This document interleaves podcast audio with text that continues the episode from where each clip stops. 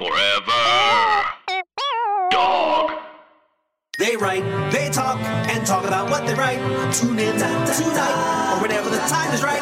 It's the Writers Panel with Ben Blacker, and it's starting now. Oh, yeah! Please meet each other. This is also how I start the podcast with you all meeting each other. Oh, okay, great. so consider it this. Um, tell us who you are so the listener can hear your voice. Also, tell us some places where they may have seen your name on their TV or movie screen. Um, and Mary, let's start with you. My name is Mary Laws. I'm the creator, uh, showrunner of Monsterland, coming out uh, on Hulu uh, in October. Um, on their TV screen, uh, you may have seen me writing for this uh, series Preacher uh, that was on AMC, uh, or more recently on Succession uh, on HBO. And um, I also co wrote the screenplay to uh, The Neon Demon, directed by Nicholas Winding Refn. Um, probably that's where you would have uh, seen Mary Laws pop up.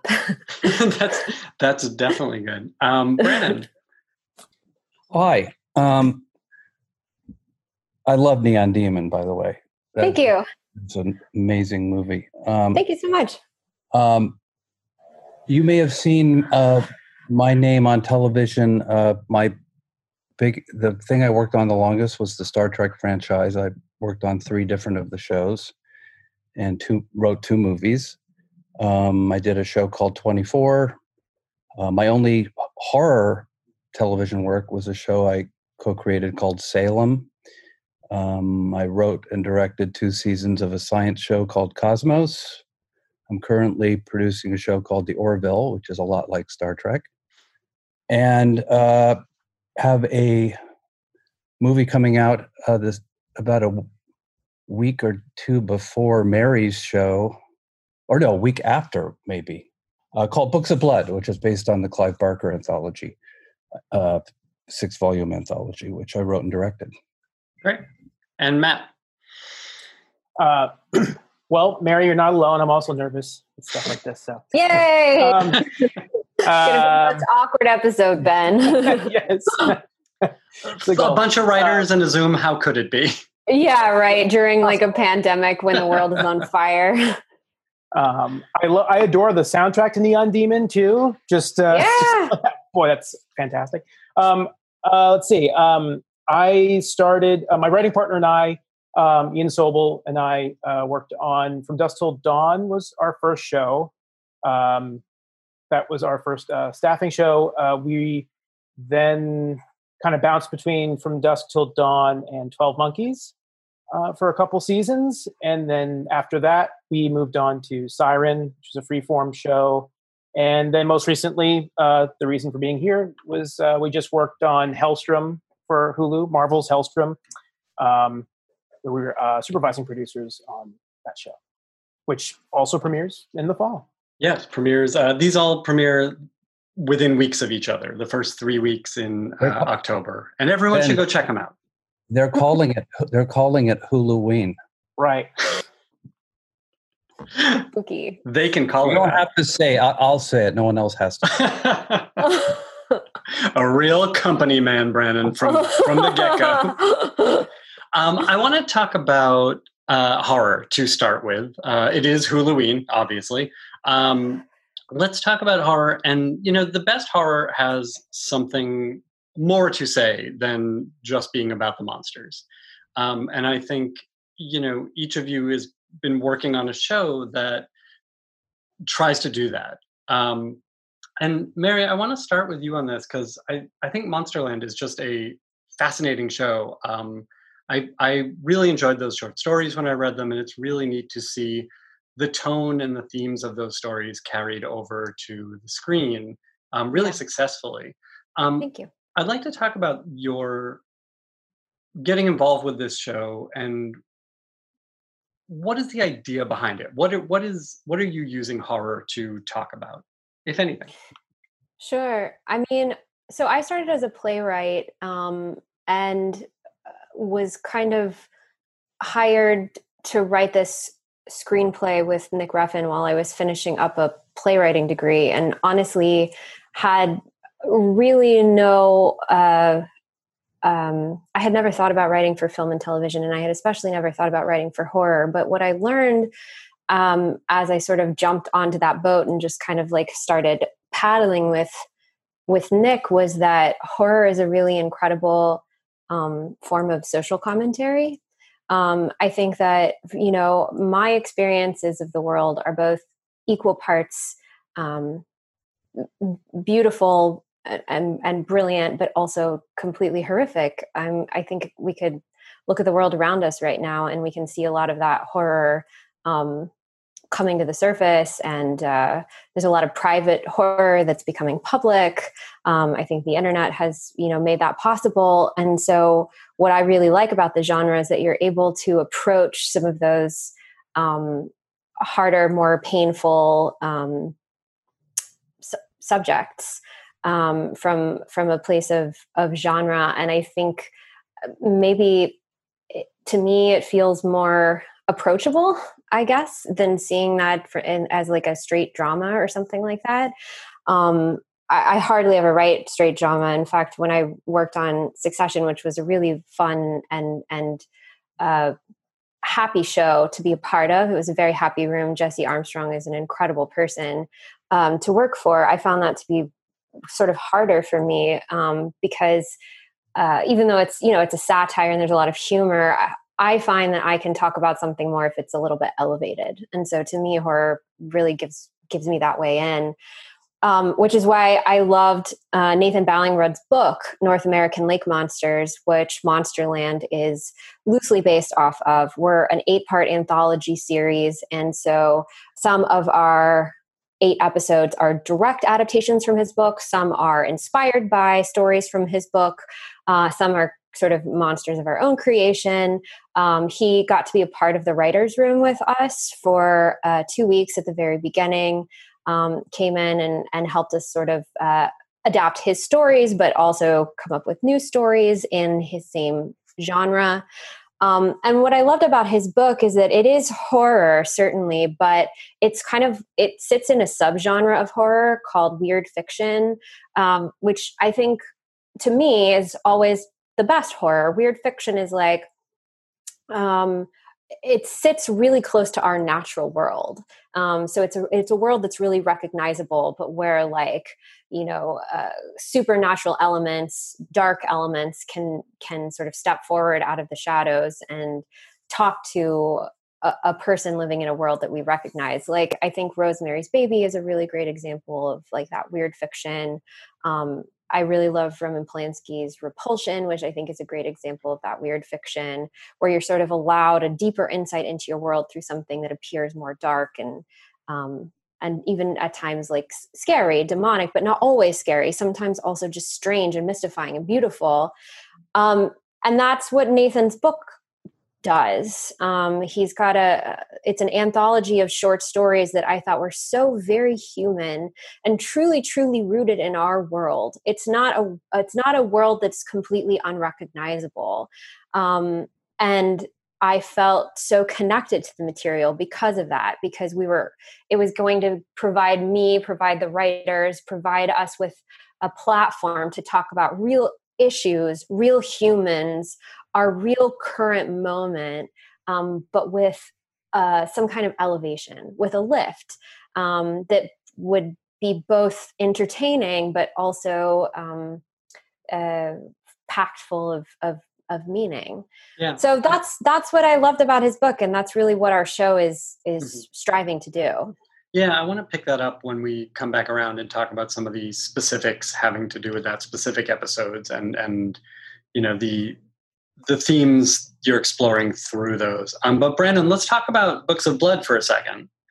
Um, I loved it, by the way. I got to watch uh, half of, of the first episode, Brannon, and it's so so wonderful and and terrifying and delightful. Really? Oh gosh, uh, thank you. And I I got to see uh, first couple episodes of Monsterland too, and I saw some uh, parallels there. Um, well, yeah, yeah. What were those uh, parallels? Well, the, the first episode of Monsterland. Um, well, I, you, you probably haven't gotten to the end of the first story, uh, and I don't want to give away what happens in either of our stories. But uh, both involve a female protagonist with un, an unhappy domestic life who uh, both find a way out of their reality.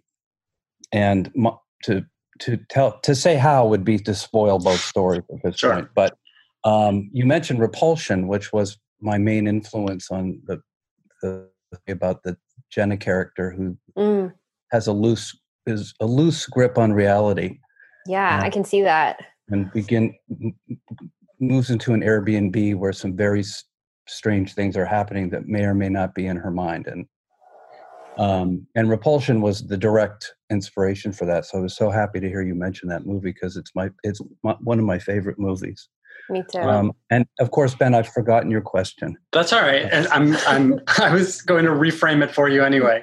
Um, I'm just curious about like why Books of Blood, why now, and why were you the guy to tackle it? What spoke to you about the material? Um, what spoke to me about the material was when I first read them um, in the mid to late 80s. Uh, I was a horror fan already, but these stories were so, um, at the time, shocking and imaginative and transgressive and um, as Mary said, you know, could tackle subject matter uh, obliquely through metaphor horror, horror metaphor that people just weren't going near. I mean, he was the first horror writer to have uh, gay characters, and he couldn't find a publisher because for that reason, and they wanted to make his gay characters straight. And he refused until he found a publisher who would publish his stories. And that seems bizarre now, but it was just the case at the time. Um, his stories are still transgressive and wildly imaginative. And when I, I I was had a dream of making an anthology TV show, which Mary is currently doing, a really great one. I think the best one I've seen since Black Mirror, honestly. Thank you so uh, much.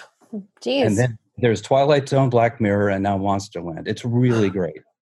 Thank you. Um, the I've I've I stood in line to get Clive Barker's autographed at a bookstore called Change of Hobbit. It was his first American book signing, and uh, I still have the signed copy of Books of Blood. I've always wanted to be the one to try to bring these stories um, and uh, to the screen. There have been movies made of some of his stories, of course, including Hellraiser, the most popular.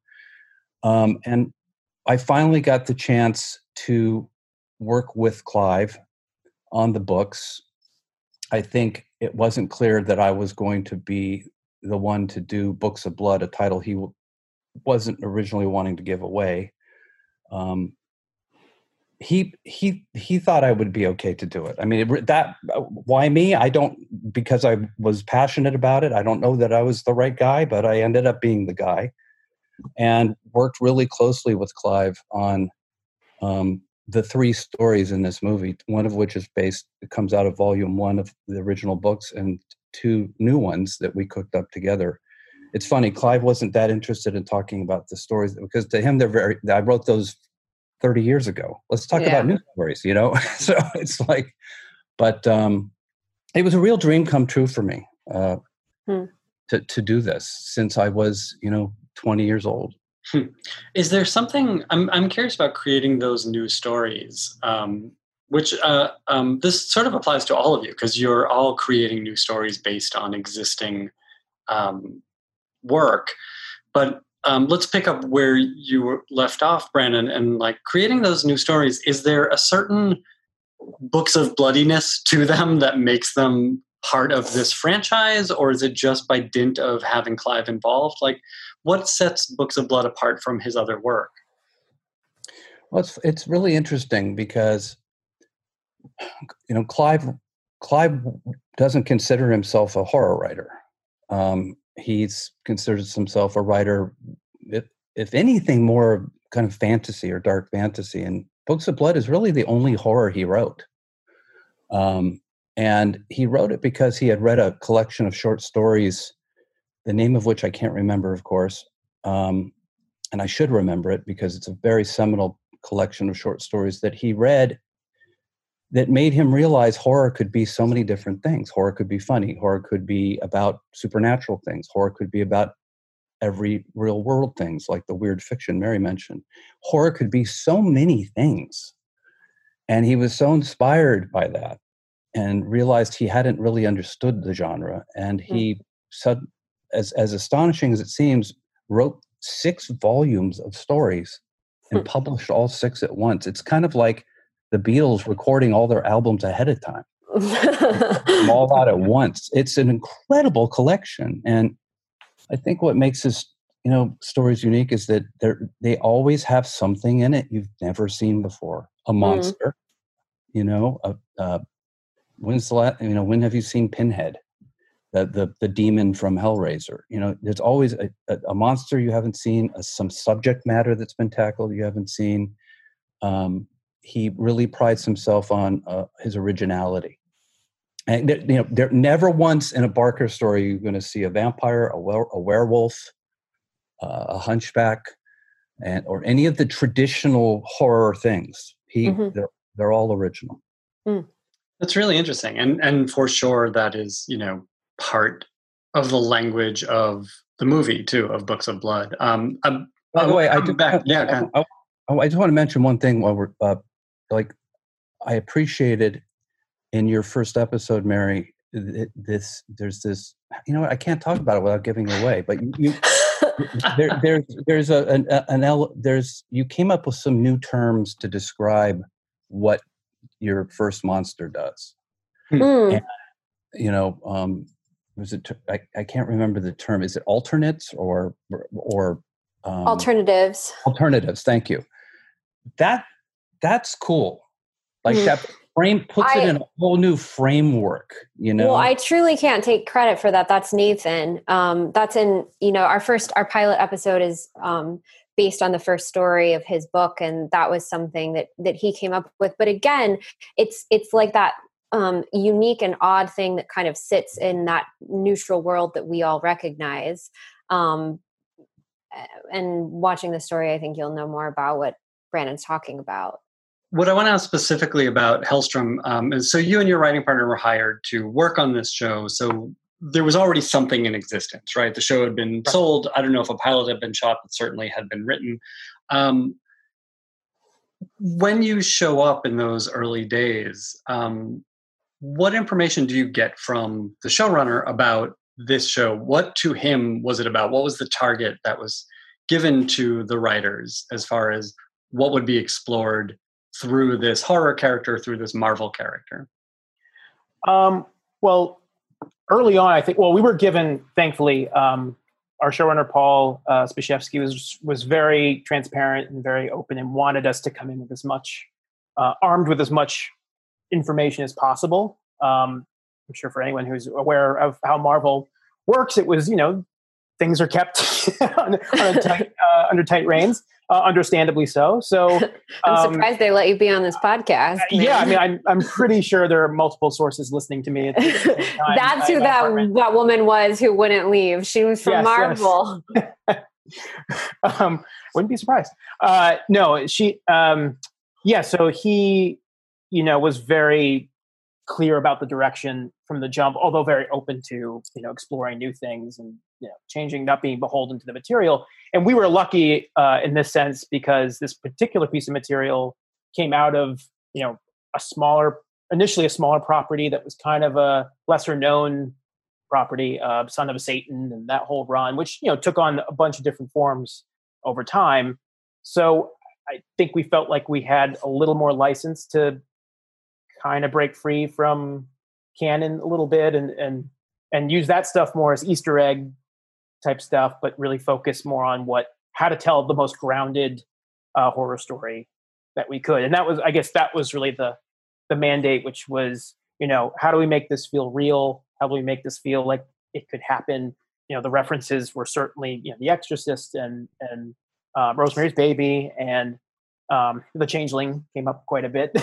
uh, the George C. Scott Changeling, yeah. and um, you know, so it was trying to find how to make it feel character driven and not about capes and not about people discovering powers and it's really how do you move that stuff into the the real world, and uh, you know that was the directive. So for sure, and it, Let's talk about those conversations. I'm curious to hear about that because, like, the references that you point to, like, those are huge shoes to try to fill.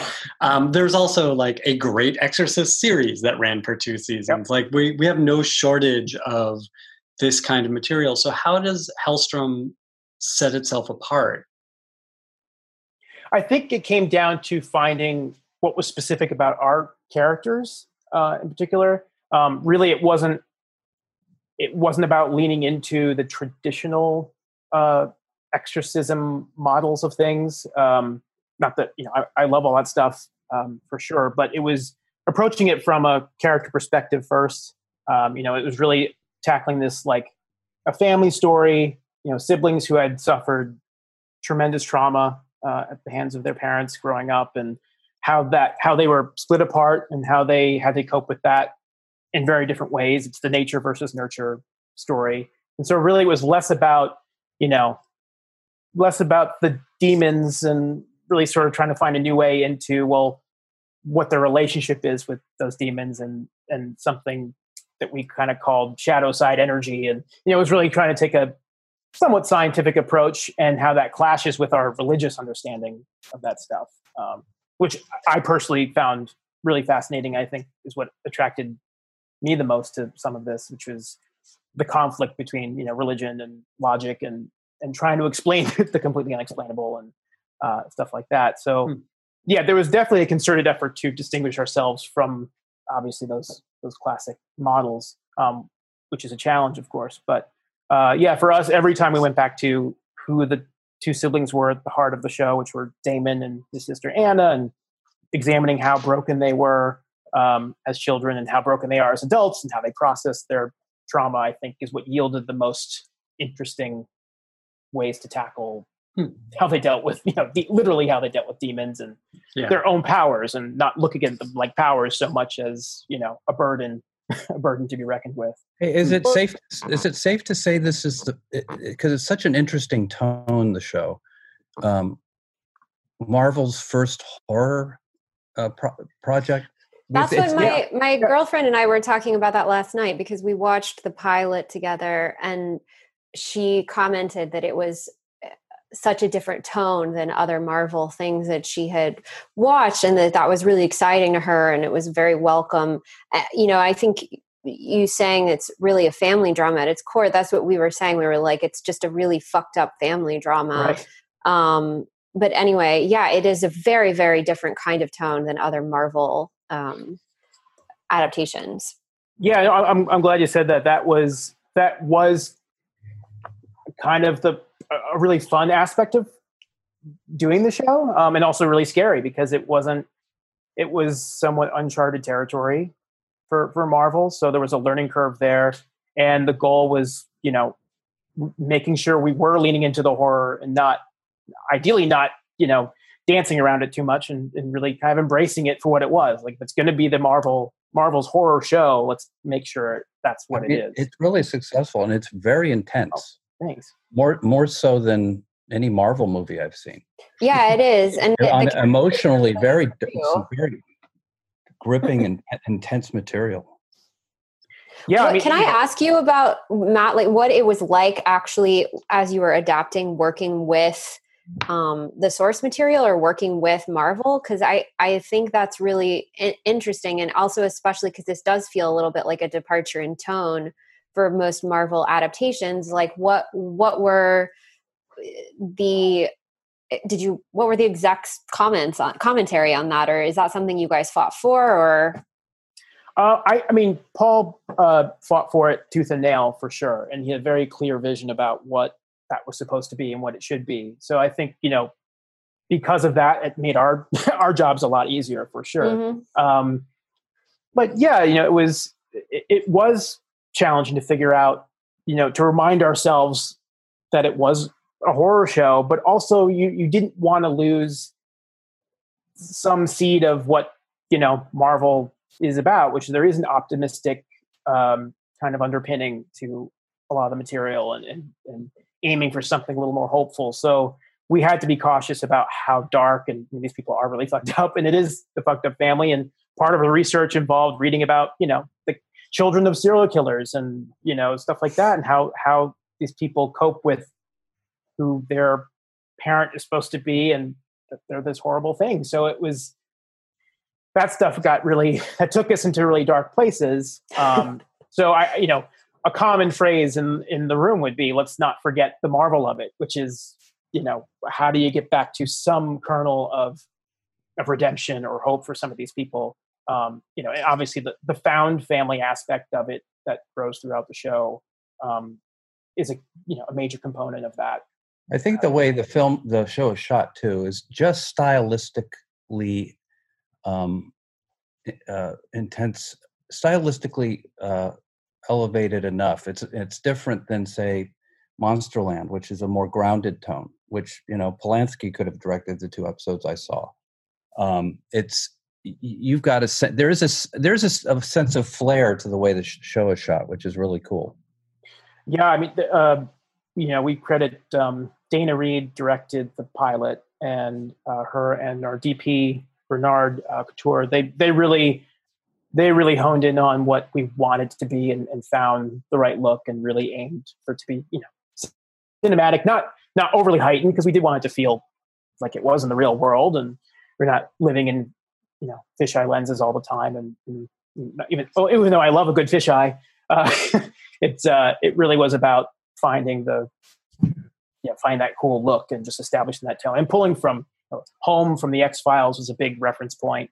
Again, um, you know, something really dark and insidious, and just kind of finding the the way to shoot that. Although I must say, in Monsterland has some visual things that I'd never seen before, and without giving anything away, I have to ask you, Mary. There's a pivotal scene in the first episode where you a your heroine is seeing a monster for the first time and the decision was made to as the monster is unveiled to be dissolving from it's a series of lap dissolves between the heroine's reaction and then un, unveiling of the monster and i've never seen anyone do that before and it was mm-hmm. very hypnotic and, and interesting was that did you write it that way was that a directorial thing? Did you do it in the cutting room? How did that come about? We did it in the edit. Yeah. Well, I was working with this incredible um, editor, Bill Henry.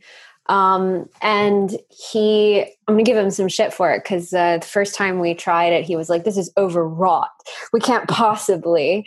Um, and uh, I think he, you know, he grew to love it as well. I think we were I was just searching for something that felt a little more psychedelic and a little bit more like what the experience of because again like you're saying uh, a lot of our uh, pilot is shot really handheld um, it's very it it's, lives in like a more natural world rather than a stylized world um, and that moment ended up in the cutting room needing something a little bit more stylized which is something we found out about the show as we went on that it's um, while we wanted everything to be very grounded, um, you know, horror requires a certain um, amount of stylization, whether I think you want it to or not. And so, as we went through the season, I think what we learned was that it was a, a mix of the two of finding those really grounded, really intimate moments with our characters, but also finding a way for, um, you know, like we we have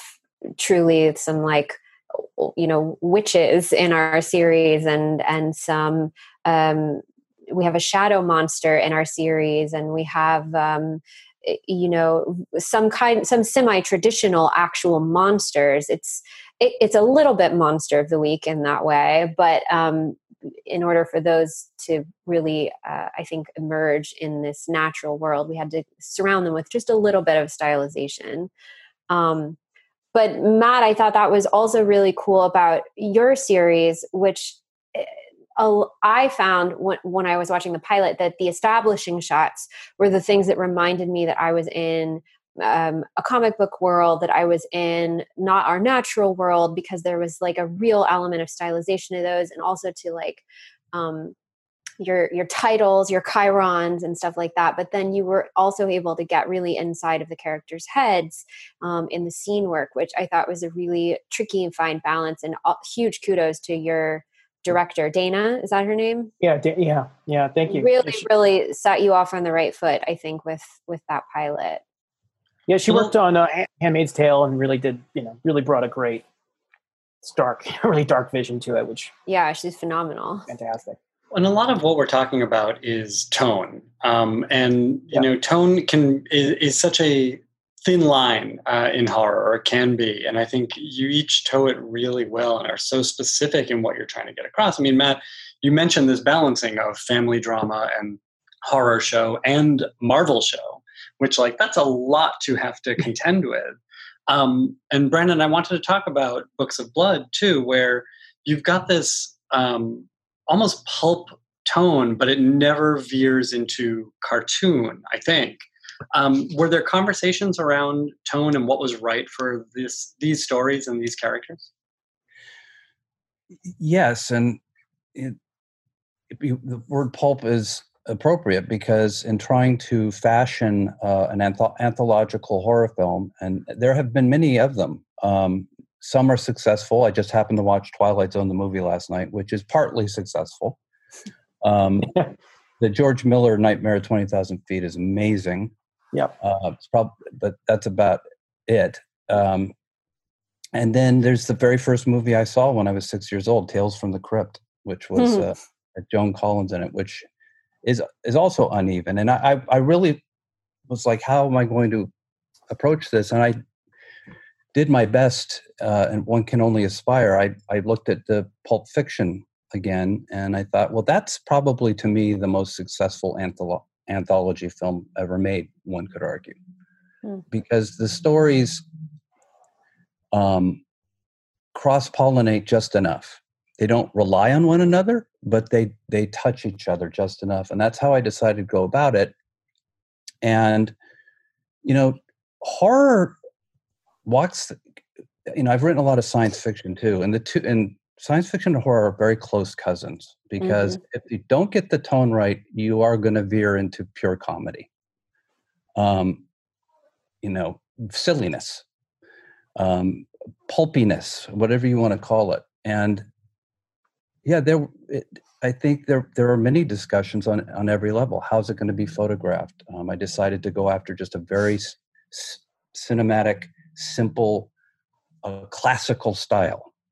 Um, the what the actors are the performances are very i tried to keep as grounded as possible because when the fantastical things are happening all around you it does help and i'm sure mary and paul would agree like you don't want over the top performances uh, because that could ruin everything you know everything's just got to kind of be grounded to some degree i hope i'm answering your question Yeah, but for sure. And and I want to continue this this tone conversation with you, Mary, and ask about like all of these stories in Monsterland take place in the same world, and I think you can Mhm. feel that world. Um, and they take place in the world of um, Ballingrud's book, but the book, as I recall, felt oppressively dire. And I Mhm. think like they those stories could be downers, especially piled up on top of each other. And and I don't get that as much from the TV show, which I really appreciated. Um, and I'm curious to hear about again finding that tone that isn't oppressive. Hmm.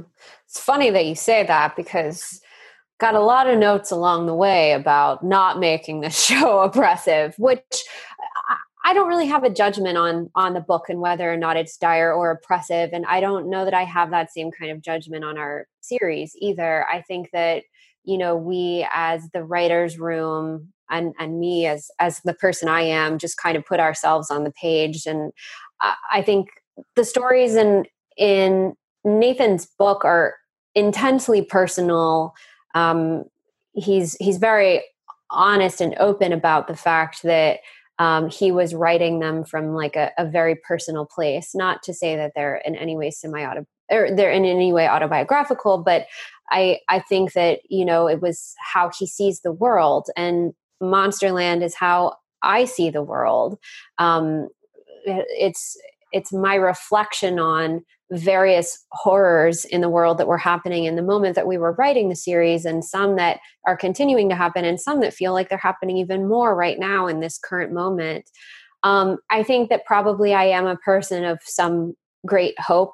Um, I I grew up uh, in a religious family. and I have a, a, deep attachment to all things spiritual. Not an attachment to the church anymore, but a truly an attachment to to God and to spirituality and to um, a greater, higher authority uh, than there is just uh, you know walking around and looking around at, at at at things. So I think that perhaps I have just a natural hopefulness about the way that the world works. But again, uh, you know, our series tackles really hard subject matter. It, it tackles uh, women's issues and and uh, and you know s- sexual um, harassment and and uh, sexual abuse and um, you know uh, online radicalization and a lot of things that I think are um, sort of hot button issues. But we we really try to do it from a place of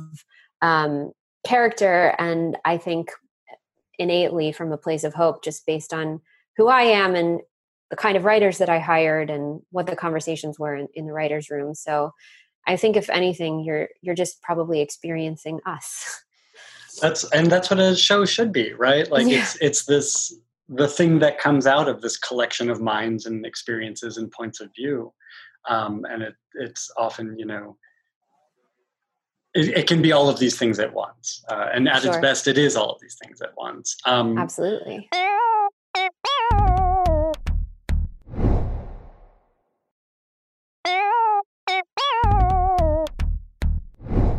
Matt, what was the what was the room like um, on Helstrom? What do you know where those writers came from? What their experiences were uh, in the genre or not in the genre? Um, it was it was a variety actually, which I think was really helpful because um, just everyone kind of brought an, a really unique perspective. Just um, you know, we had comedy writers, we had feature uh, feature horror writer. Um, you know, my partner and I obviously had definitely came from more of the genre world, but weren't quite as familiar, weren't quite as you know rooted in the comic book world. So then we we had people who were coming from the comic book world. Um, so yeah, that I it was a really kind of eclectic mix that I think helped kind of shake up a lot of different approaches to things. Um, yeah. You know, and and just to you know echo you, Mary, uh, I, felt you know I, coming from uh, same thing. I came from a very very religious you know upbringing and it, it, those kinds of experiences we, the room was very open about just having those frank conversations about how you felt about that kind of upbringing you know parts you were grateful for and parts you weren't so grateful for and, and sure. how your family really affected everybody and, and shaped you so um, it was a pretty it was a very open dialogue and i think that stuff was essential to you know for this story in particular cool um, Brannon, am, i absolutely, yeah. Um, Brannon, am I am I right that this is your first uh, feature directing job? Yes. Yeah. Yeah. I, Bravo! That's yeah, exciting. Congrats. Hey. Um, I would love to hear about that and and you know what all of these years of show running and producing and writing and those experiences um, taught you or how they prepared you for this job? Well, first of all, I want to apologize for calling Matt Paul a few minutes earlier. uh, I'll, take, I'll take credit. Uh, really gnawing at me. Um, but, uh, you know, uh, I think, you know, I directed some television, mm-hmm. which is a completely different experience. Yeah. But, um, in what you know, way? Tell me how it's different. Well, you, you have a lot more time you know instead of shooting seven pages a day you're shooting two two pages a day which is a huge difference still not enough time um, but uh and, I was like, on our show, we sometimes shot like 10 pages a day. Oh my God. we shot a lot on Monsterland. By the way, an aside here, how many, how many, I'm just curious on the first, uh, what was the average amount of days each of you had on your episodes? well, ours. no, we can talk about it. I'm sorry. I also really want to hear your answer though, too, because I, as a as a showrunner and as a writer producer, I desperately want to start directing. I feel like that's the next well, foray that I want to tiptoe yeah. into. Well, let me tell you. So, eh, eh, to an- to answer your question, I've been lucky in that the the the few television episodes I've directed have been shows that I was also running or co-running. So I wasn't answering to anybody but myself and the studio and the network. Um, the and with the, the movie though, you know the expectations are different. Um, it's you're getting more money and more time, so it it can't look like television. What does that mean? You know what? How am I going to make this not look like a, a lifetime movie? It's my great terror, and I'm still not sure it doesn't. Um, it doesn't. uh, but also, I I love Lifetime movies, so I do it too. Look, don't get me extra, I don't get me into the it. lifetime uh, holiday. movies. I mean, it, it's Christmas in July last month. By the way, they showed nothing but holiday movies. Um, but uh, the experience of show running was the best possible training because uh, the you know forgive my fancy t- term, but showrunners on television are the new auteurs. They're rec- they're writers and producers who are have a vision and are recognized as such. And in film, it's the director. In TV, it's the showrunner. Period. And as the showrunner, you're not direct. Me, you may not be on the set um, orchestrating the day's work, but you're orchestrating how everything's going to look, feel, tone. Um, you may do tone meetings where you page through a script with the director to make sure the director's getting your vision. That's it's the opposite on a movie. I've written some movies. I'm having a tone meeting with the director, and he's telling me what to write. It's the exact opposite. Um, I always kind of held off on directing because I didn't. I was nervous I wouldn't be able to do it. But I, I'm uh, I'm here to tell you, Mary, when you get behind that camera and you start prepping, uh, you know, you're, let's say you, you're going to do a Monsterland, it's going to come naturally to you because you've been doing it as a showrunner. You've already been doing it. And um, there are more mechanics involved, and you have to have a very strong sense of what the days, what you can do in a day, and and all that stuff. But my only regret is I didn't, you know, I didn't start directing, you know, until about ten years ago. I wish I'd done it much sooner. You know, I was Mm. nervous. I was nervous Mhm. that I couldn't Yeah. do it. You know, I was like, but of course, it's the most It's out of the all the aspects of making a something. You know, writing to me is the most rewarding, but also the hardest part. But Mm. direct, directing's directing is just fun. Mm. Reward yourself and do it.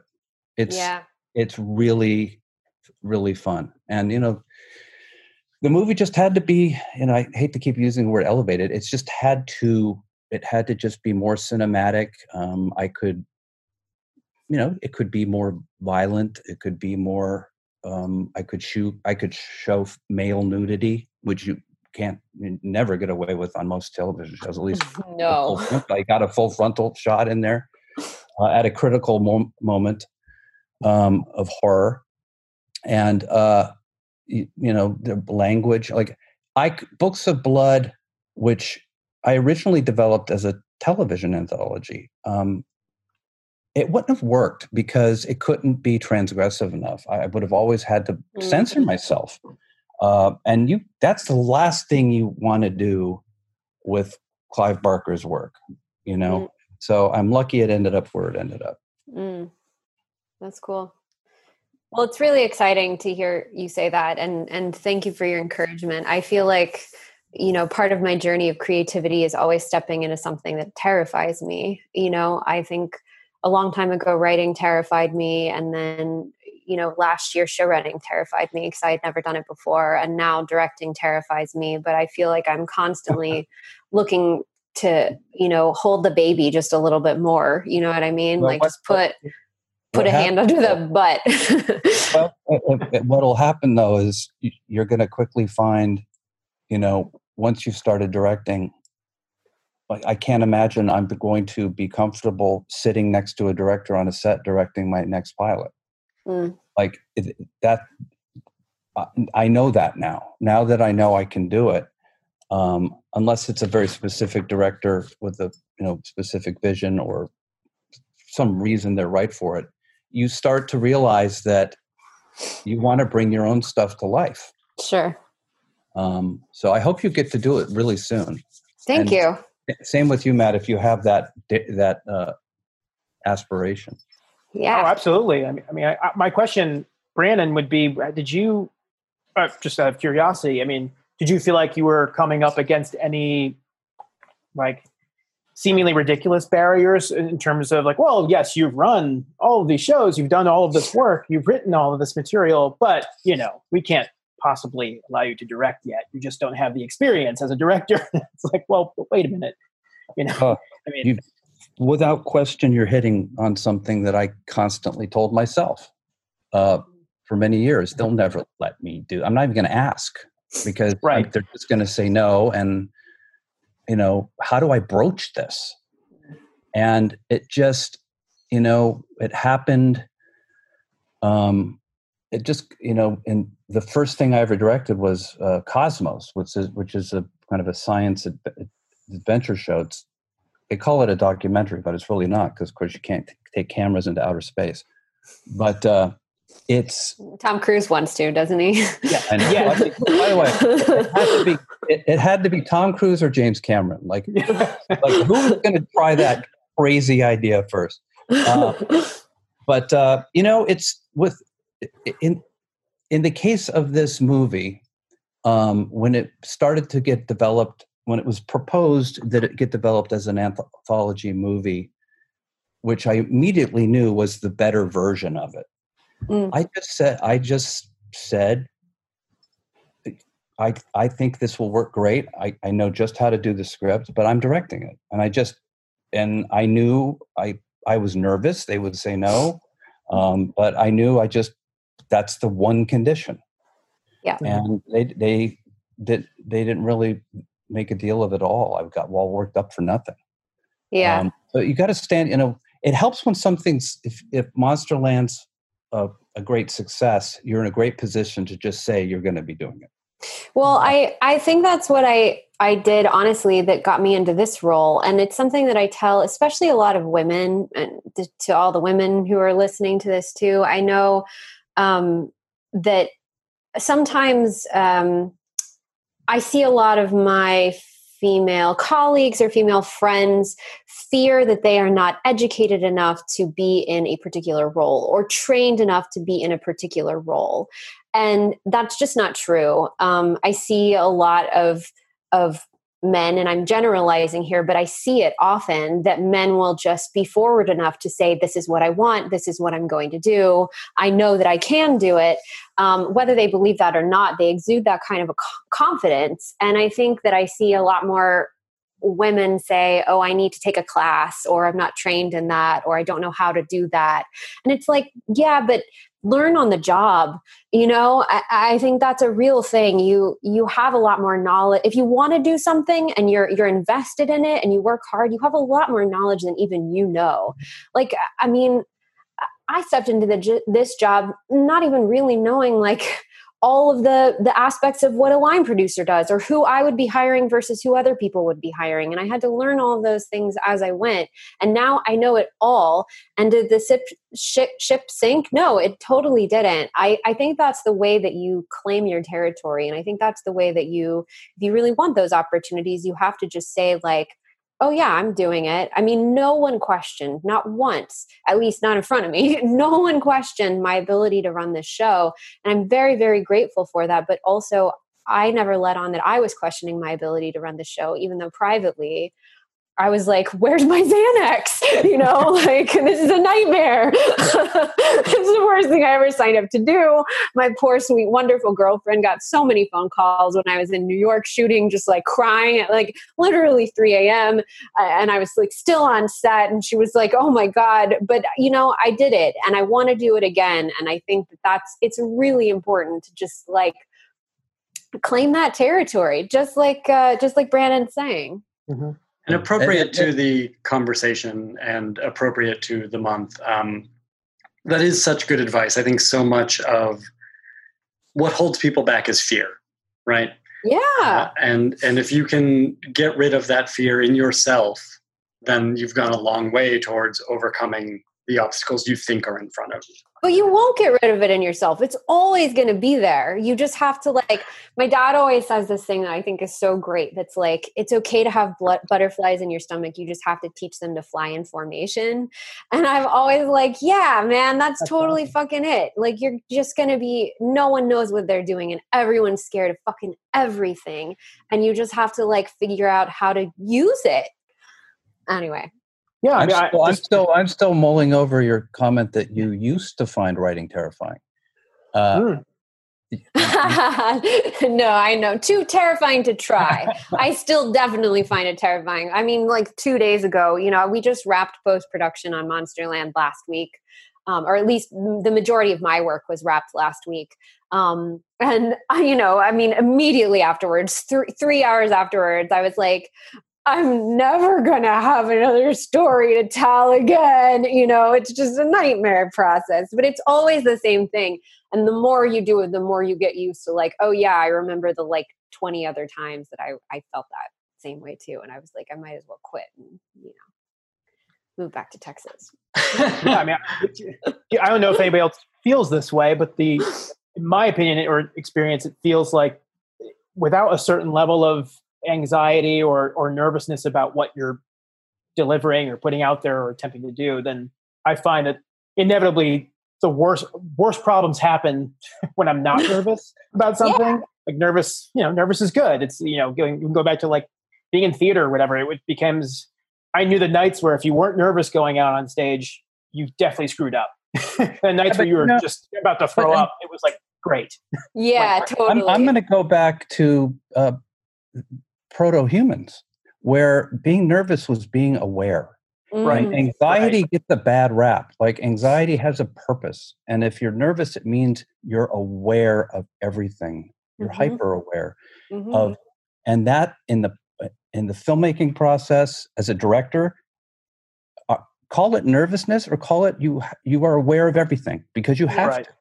and, you know how much it means to you too like i i had a friend comment to me once like you you talk about work all the time and it's like yeah but it work's not work to me. Work is my dna spilled out on a page in front of everyone in the most vulnerable way and that mm-hmm. kind of anxiety you know that that brannon's talking about like that just means that it means everything to you and and you're aware of that and you know the stakes of of putting yourself out there in the world and and um, of people responding to that and and having to deal with in their responses both positive and negative. It's all horrible. If someone likes your work it's equally as horrible as if they don't like but that that anxiety and that fear that's all part of the creation process. It's just having a baby you know?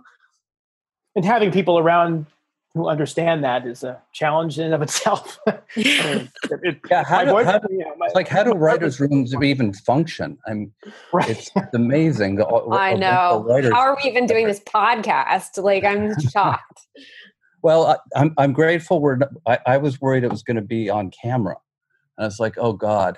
So I'm very happy that Yeah. uh, we're just.